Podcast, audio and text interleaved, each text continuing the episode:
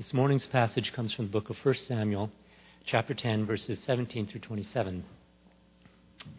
Now Samuel called the people together to the Lord at Mizpah, and he said to the people of Israel, Thus says the Lord, the God of Israel I brought up Israel out of Egypt, and I delivered you from the hand of the Egyptians and from the hand of all the kingdoms that were oppressing you. But today you have rejected your God, who saves you from all your calamities and your distresses and you have said to him, Set a king over us. Now, therefore, present yourselves before the Lord by your tribes and by your thousands. Then Samuel brought all the tribes of Israel near, and the tribe of Benjamin was taken by Lot. He brought the tribe of Benjamin near by its clans, and the clan of the Matrites was taken by Lot.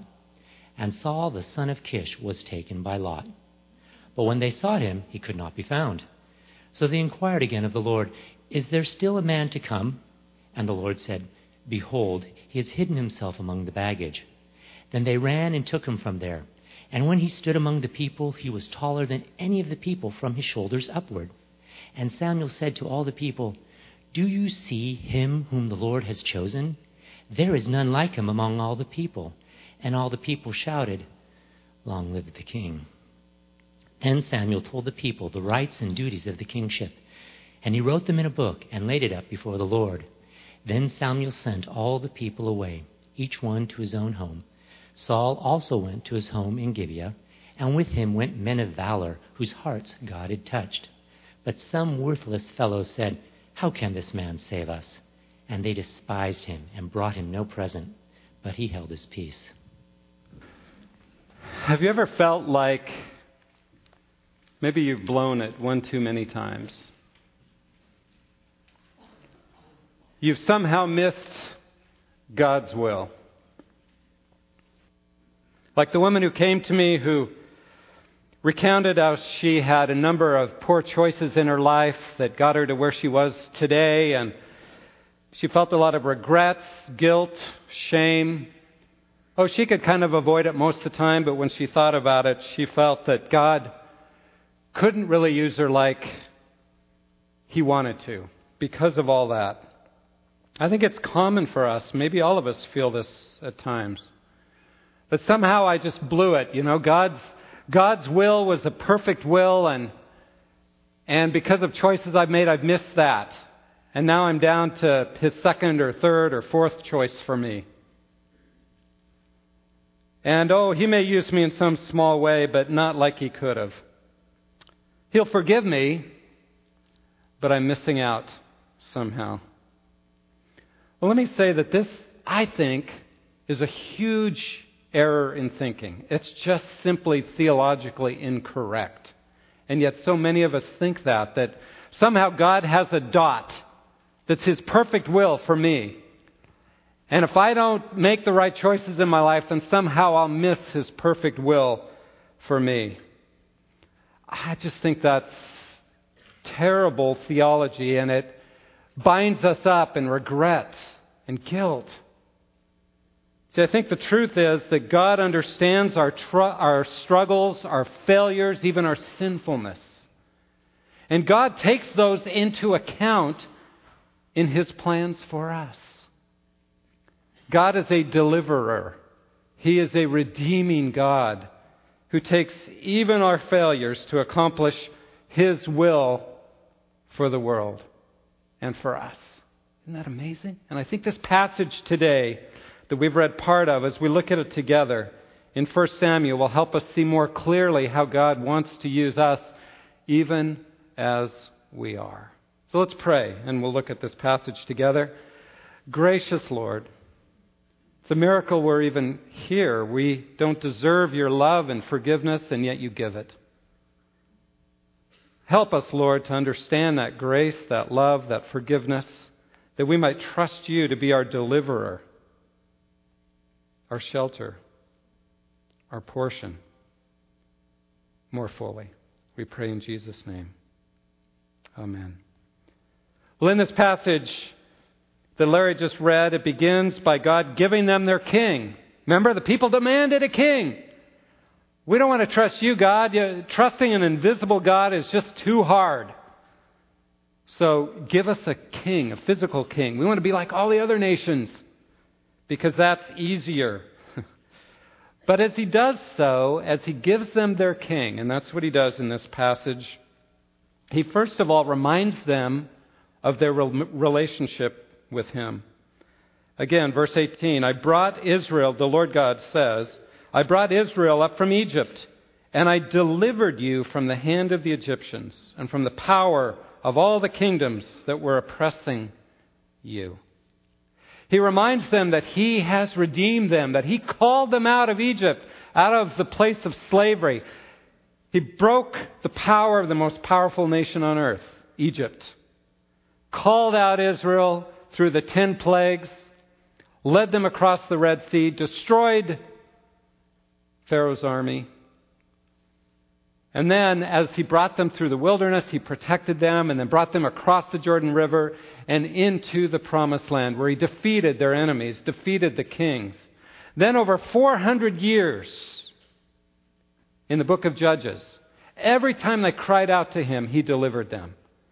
It says he delivered them from the oppress, oppressors, the kingdoms of those oppressing him. So he wants them to remember their relationship with him that He has delivered them, that He has cared for them and loved them all the way through. But He doesn't stop there. He says, Today, verse 19, you have rejected your God who delivers, present tense, delivers you from all your calamities and your distresses. The word calamities is really evils. Whatever evil you face, either internally or external attacks from the evil one, or from the squeezings, distresses means squeezing. Place you get squeezed so tight. You, you know when circumstances do that, where you just feel you can't move, you don't know what to do, and it's hard, and you feel squeezed and trapped by your circumstances. He says, I deliver you from all those. I am your present deliverer. You see, he says, I am involved in your life and still delivering you, even though you're rejecting me. But they have rejected him. They're looking for a king to rule them instead of God. And so God keeps working in this passage to call them back to Him, to trust Him as their deliverer. Now, isn't that the constant battle for all of us? To trust Him? Uh, we look to other things to deliver us, but He keeps calling us back to trust Him. Will we trust Him or will we trust in something or someone else? And this has been the battle for every human being ever since Adam and Eve ate of that forbidden fruit.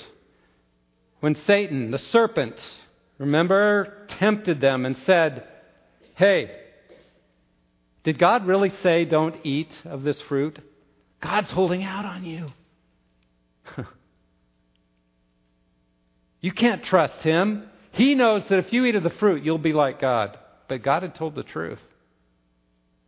They died spiritually the minute they ate, exactly like God had said. And ever since then, we've struggled to trust Him. God, are you really going to deliver me? Are you enough for me? And can I be satisfied in you and what you give to me?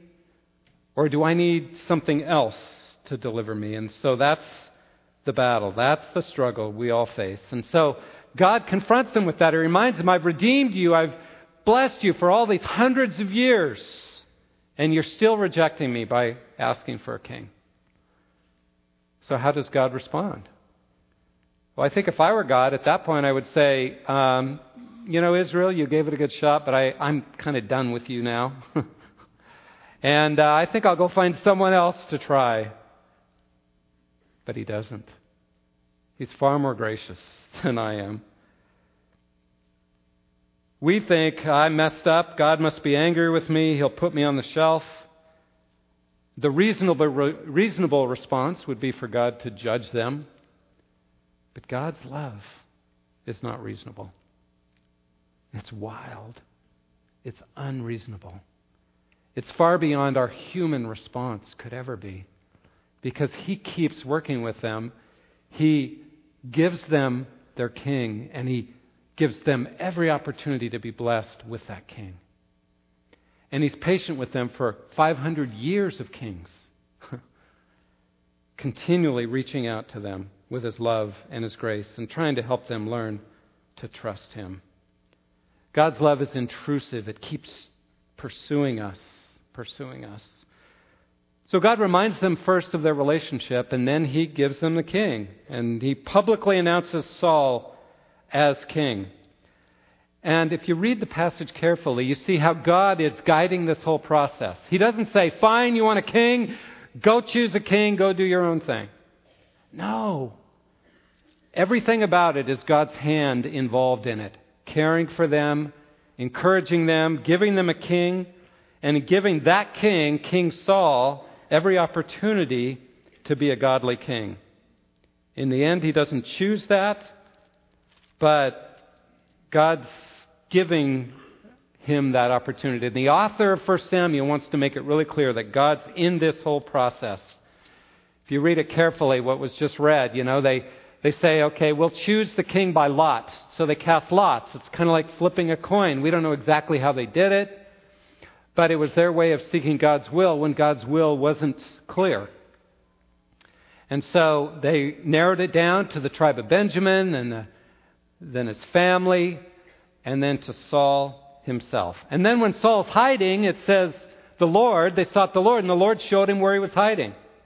the Lord's in this all the way. And then when they need uh, to, when, when Saul needs support, he needs an army. Verse 26 Saul went to his house of Gibeah, and the valiant men whose hearts God had touched went with him. God even provides his army for him. You see, God could have judged Israel, but instead, in His grace, He gives them a king like they wanted and provides exactly what the king needs public support, warriors to fight in His army, the support of the prophet Samuel, and on and on. You, you see God's grace here? And His grace is like that towards us. He knows we struggle to trust Him. And He keeps reaching out with His love and His grace towards us. Now, let me just say that the, there are foreshadowings in this section about what kind of king Saul will eventually be. In our passage today, he looks pretty good. But there's little foreshadowings the author has put in, and that's what I love some of this history, the way it's been written, because there, there's truth all through this. There's foreshadowings that Saul will not be a great king. For example, he's from the tribe of Benjamin. Benjamin had been a rebellious tribe and actually got wiped out by the whole nation of Israel earlier, all but 600 warriors, because they'd rebelled against the Lord. So he's from the tribe of Benjamin. Secondly, uh, that weird passage where it says, Oh, behold, he's hiding himself among the baggage. Isn't that strange? I mean, why do you think Saul, who's just been anointed king by Samuel privately and now is being chosen king, why is he hiding among the baggage? Well, I think it's a foreshadowing of Saul's heart. It's a picture into his godless heart. That he's afraid to do God's will. And we see that expanded on in the passages to come that when it really comes down to doing God's will, he's afraid to. He'd rather please people or himself than God. Another foreshadowing we see in this passage is that kind of interesting. Saul's described as very tall, a head taller than everyone else. Sounds pretty impressive. But up to this point in the Old Testament, do you know who's described as tall, taller than anyone else? up to this point? Only the giants of the land that were enemies of Israel the Anakim and the Rephaim. And there's a hint there that Saul's going to be like them. Rather godless. There's a dark side to him. But even though God knows all that, God still blesses Saul in our passage and gives him every opportunity to be a good king. That's amazing. Amazing grace of God. God does everything. He's gracious. He's a deliverer. He provides all we need to be successful. He saves us from hell. But He does so much more than that, folks. We put our faith in Him. He's our Redeemer. He's our deliverer. But he also delivers us day by day, minute by minute, and we'll talk more about that in a moment. So he gives Saul every chance to be a good king. Now, in this next section, chapter 11, God empowers their king. He gives them a king, now he empowers their king. And let me read verses 1 through 3 of chapter 11. It says, Now Nahash the Ammonite, let me stop there. Nahash, he's the king of the Ammonites, he's an enemy of Israel. Nahash is the Hebrew word for snake. In fact, it's exactly the same word for the serpent, the snake, in Genesis 3, who betrayed Adam and Eve. So keep that in mind as you're thinking about Nahash, this enemy of Israel. Nahash the Ammonite came up and besieged Jabesh Gilead. And all the men of Jabesh said to Nahash, Make a covenant with us, and we'll serve you. They say, You know what? Hey, uh, you're more powerful than us. We're kind of isolated here, so you know what? We'll make a deal with you. Let's make a covenant and we'll, we'll be your servants. You win. But Nahash, the Ammonite, said to them, I will make it with you on this condition that I will gouge out the right eye of every one of you. Thus I will make it a reproach on all Israel. The elders of Jabesh said to him, Let us alone for seven days, that we may send messengers throughout the territory of Israel. Then, if no one is to deliver us, we will come out to you. this is a horrible situation, isn't it? I mean, here's this king, this powerful Ammonite king, and he has said to Jabesh Gilead, he says, uh, Yeah, I'll make a covenant with you, but only if I get to gouge out every one of your right eyes. Now, think about what that meant. In that culture, I mean, you you fought, you know, if you're right handed, your right eye was everything for shooting, for depth perception, peripheral vision. You couldn't fight without it. You, they tended to hold their shields up and hide their left eye behind that and just look with their right eye. But without that, they're much more exposed. I mean, it's just, they couldn't fight. It would destroy their ability to make war. The terms aren't very favorable, are they? to Jabesh Gilead. Let me expand on this by showing you this map, just so you understand a little bit more what's going on here. So Jabesh Gilead is up here. The Jordan River runs down the middle of this map here, down to the Dead Sea. So Israel, the nation of Israel, is primarily over here on the west side of the Jordan River. So Jabesh Gilead is way over here. It's exposed. Ammon where Nahash comes from is down here. So he's come up, he's attacked Jabesh Gilead, and they're vulnerable. They're isolated. So they sue for peace, but he doesn't give them very good terms. So they say, hey, give us seven days, we'll see if anybody will come help us. And he says, okay, I'll go along with that. Now that doesn't seem very smart, does it? But if you understand a little bit of the history, actually it's pretty smart. Because Jabesh Gilead was a city that, at the end of the book of Judges, so it was right before Samuel, right before this time, had not helped the rest of Israel fight Benjamin, punish Benjamin, the tribe of Benjamin, when they rebelled against the Lord and wouldn't help all the other tribes of Israel, the other 11 tribes.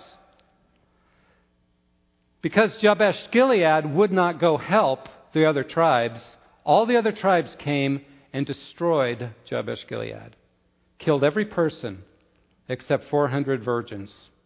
That's it. And they gave those women to the 600 Benjamites that were left to renew the tribe, etc. But think about it.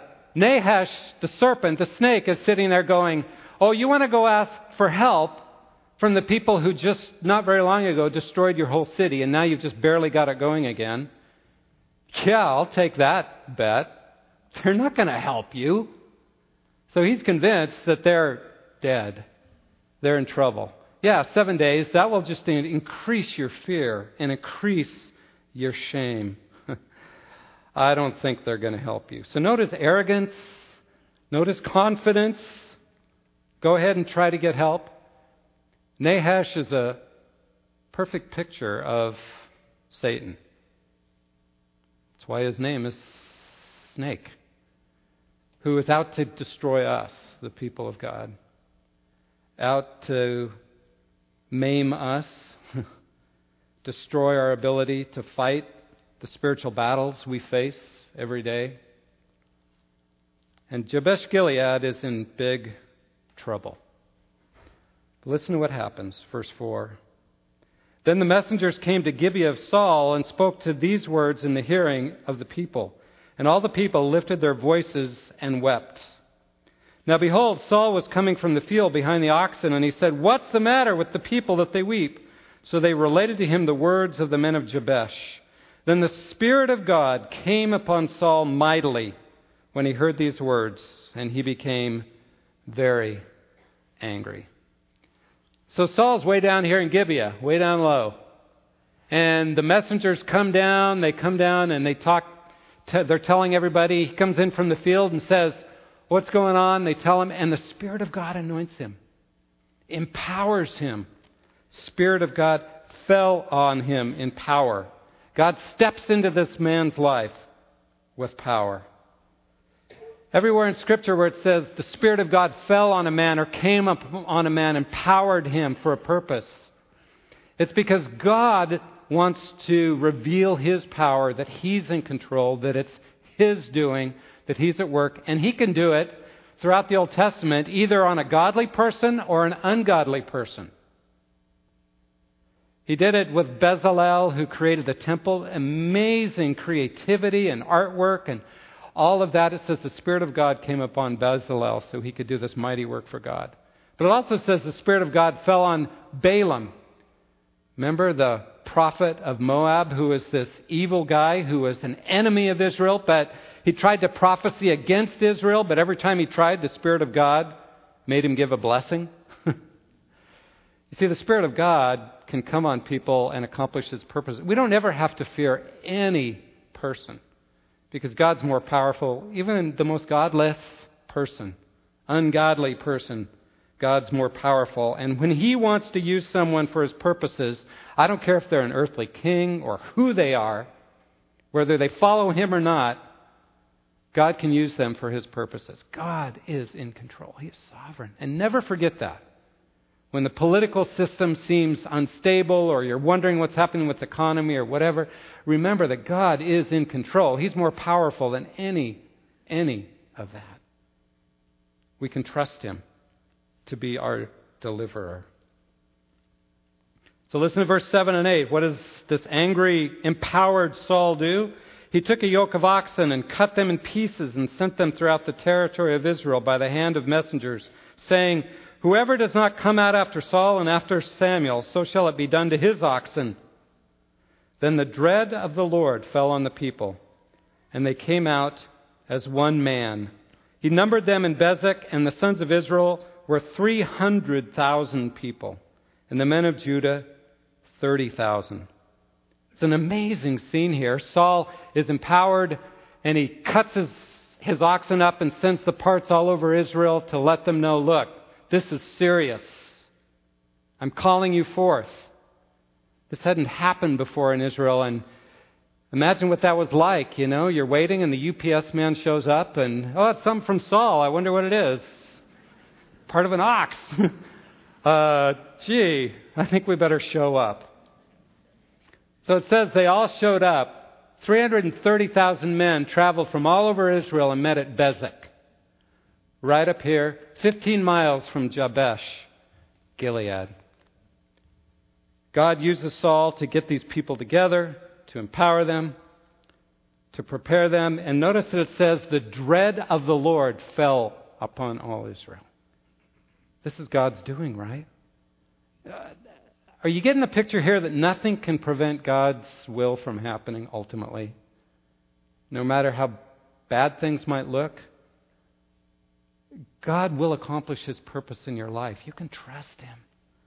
You can trust Him. So, this really incredibly huge army 330,000 people gather in Bezek. And they're gathering now to help Jabesh Gilead, not to wipe them out. They said to the messengers who had come, verse 9, Thus you shall say to the men of Jabesh Gilead, Tomorrow, by the time the sun's hot, you will have deliverance.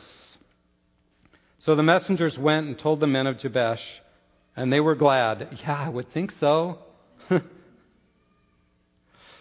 then the men of Jabesh said, Tomorrow we'll come out to you. This is what they said to Nahash, the snake. Tomorrow we'll come out to you, and you may do to us whatever seems good to you. there is an army of 330,000 people coming. They just left out that part.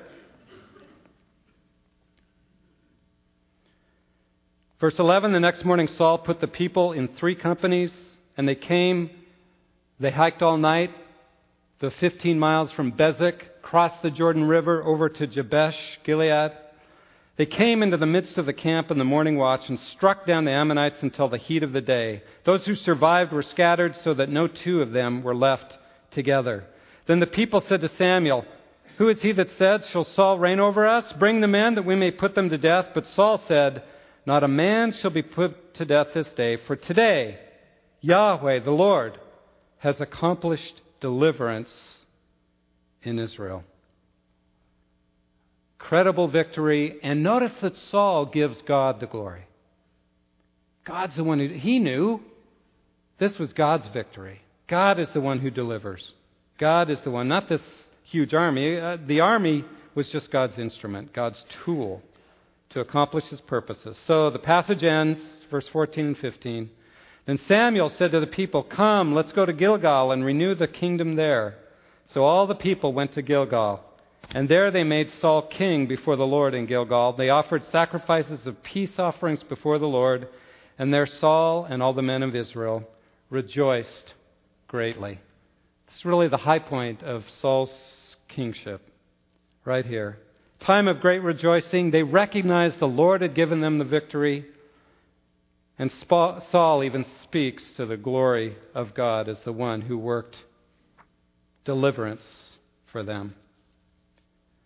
So, my question as we look at this story, this kind of amazing picture of God working in Israel, even though they don't deserve it, blessing them that they don't deserve it, what can we learn from this?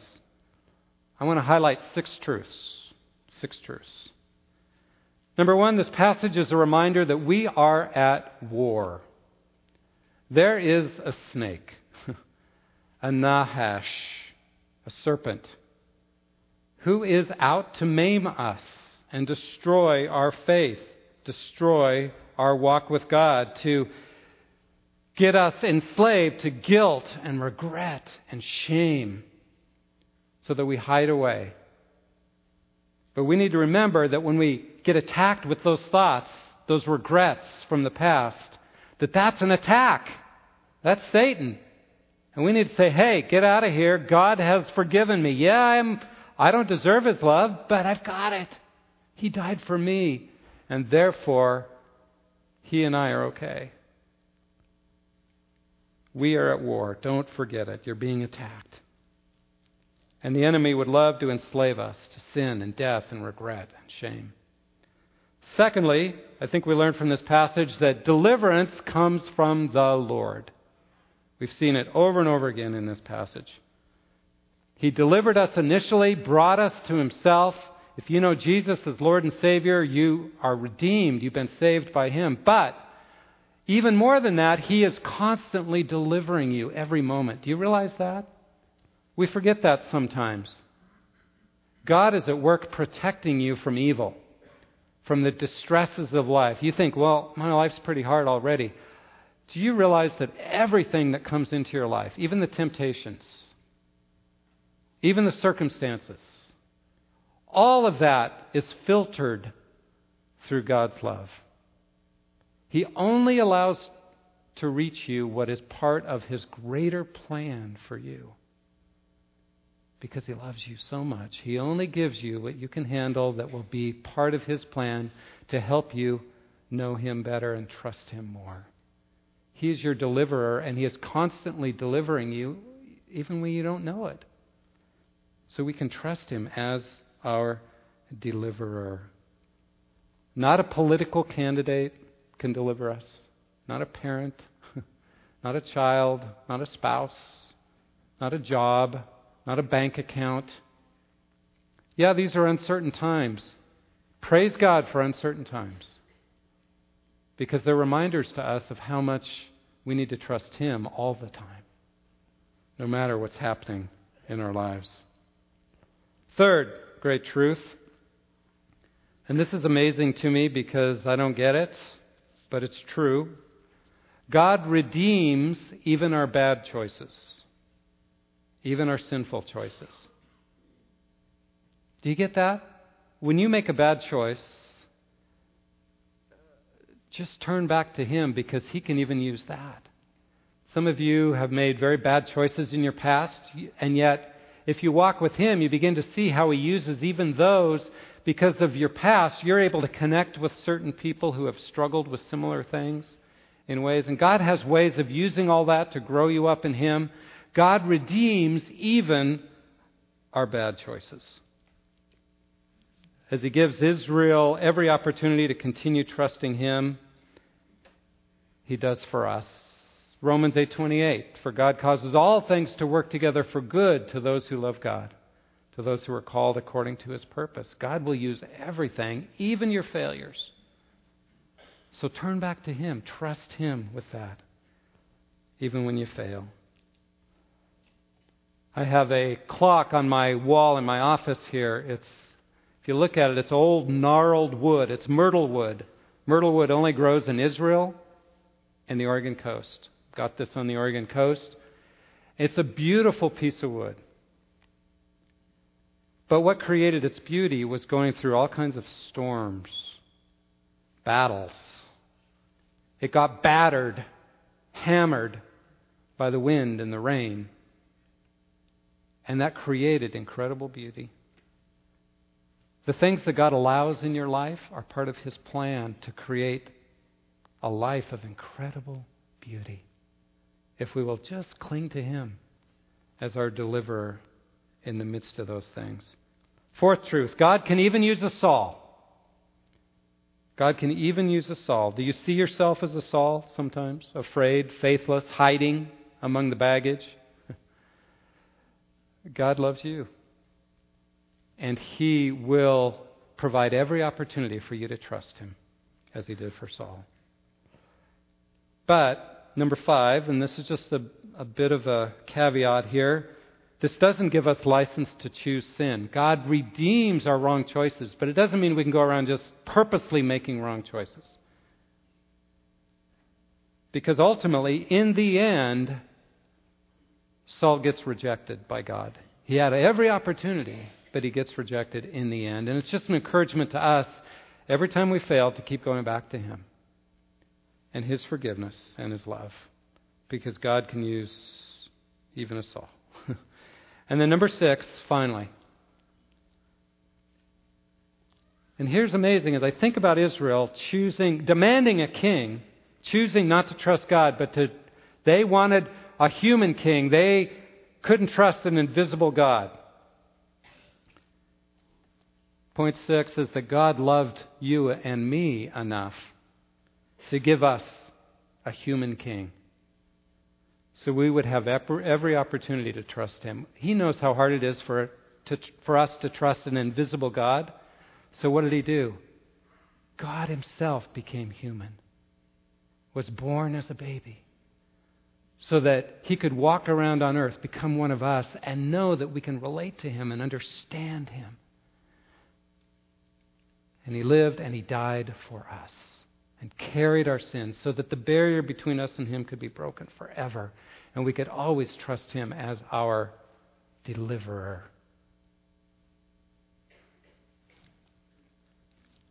God knows it's hard for us to trust in someone who's not human, so He became human. Now, you may say, well, that was 2,000 years ago. I, I don't see Him today walking around. Well, He's walking around in the people of God, but also, if you want to know what Jesus was like as a human, read the Gospels. We have four Gospels Matthew, Mark, Luke, and John that are four sides of a beautiful jewel that, if you read all four, they give us a complete picture of who God is as revealed in Jesus Christ as he walked on earth. So live in the Gospels if you are having a hard time trusting Jesus and his love for you and his deliverance of you live in the Gospels and get to know Him. Our king is a human king, but not like other nations. He's a God who came and died for us. That's his love and his forgiveness. He's a God of grace, a humble king who died that we might have life. I want to end, before we take communion, but end this part with a prayer from Thomas à Kempis that was written in 1400s. May you be blessed in all your works, O Lord. For though I am unworthy of any good thing, your goodness never ceases to do well by me, and to many others who are unfriendly to you, and who are even turned fully against you. Turn us, therefore, O Lord. Turn us to yourself again, that we may be henceforth loving, thankful, humble, and devout to you. For you are our help. You are our strength, and all our virtue in body and in soul, and no other except you. To you, therefore, be joy and glory everlasting in the bliss of heaven. Amen.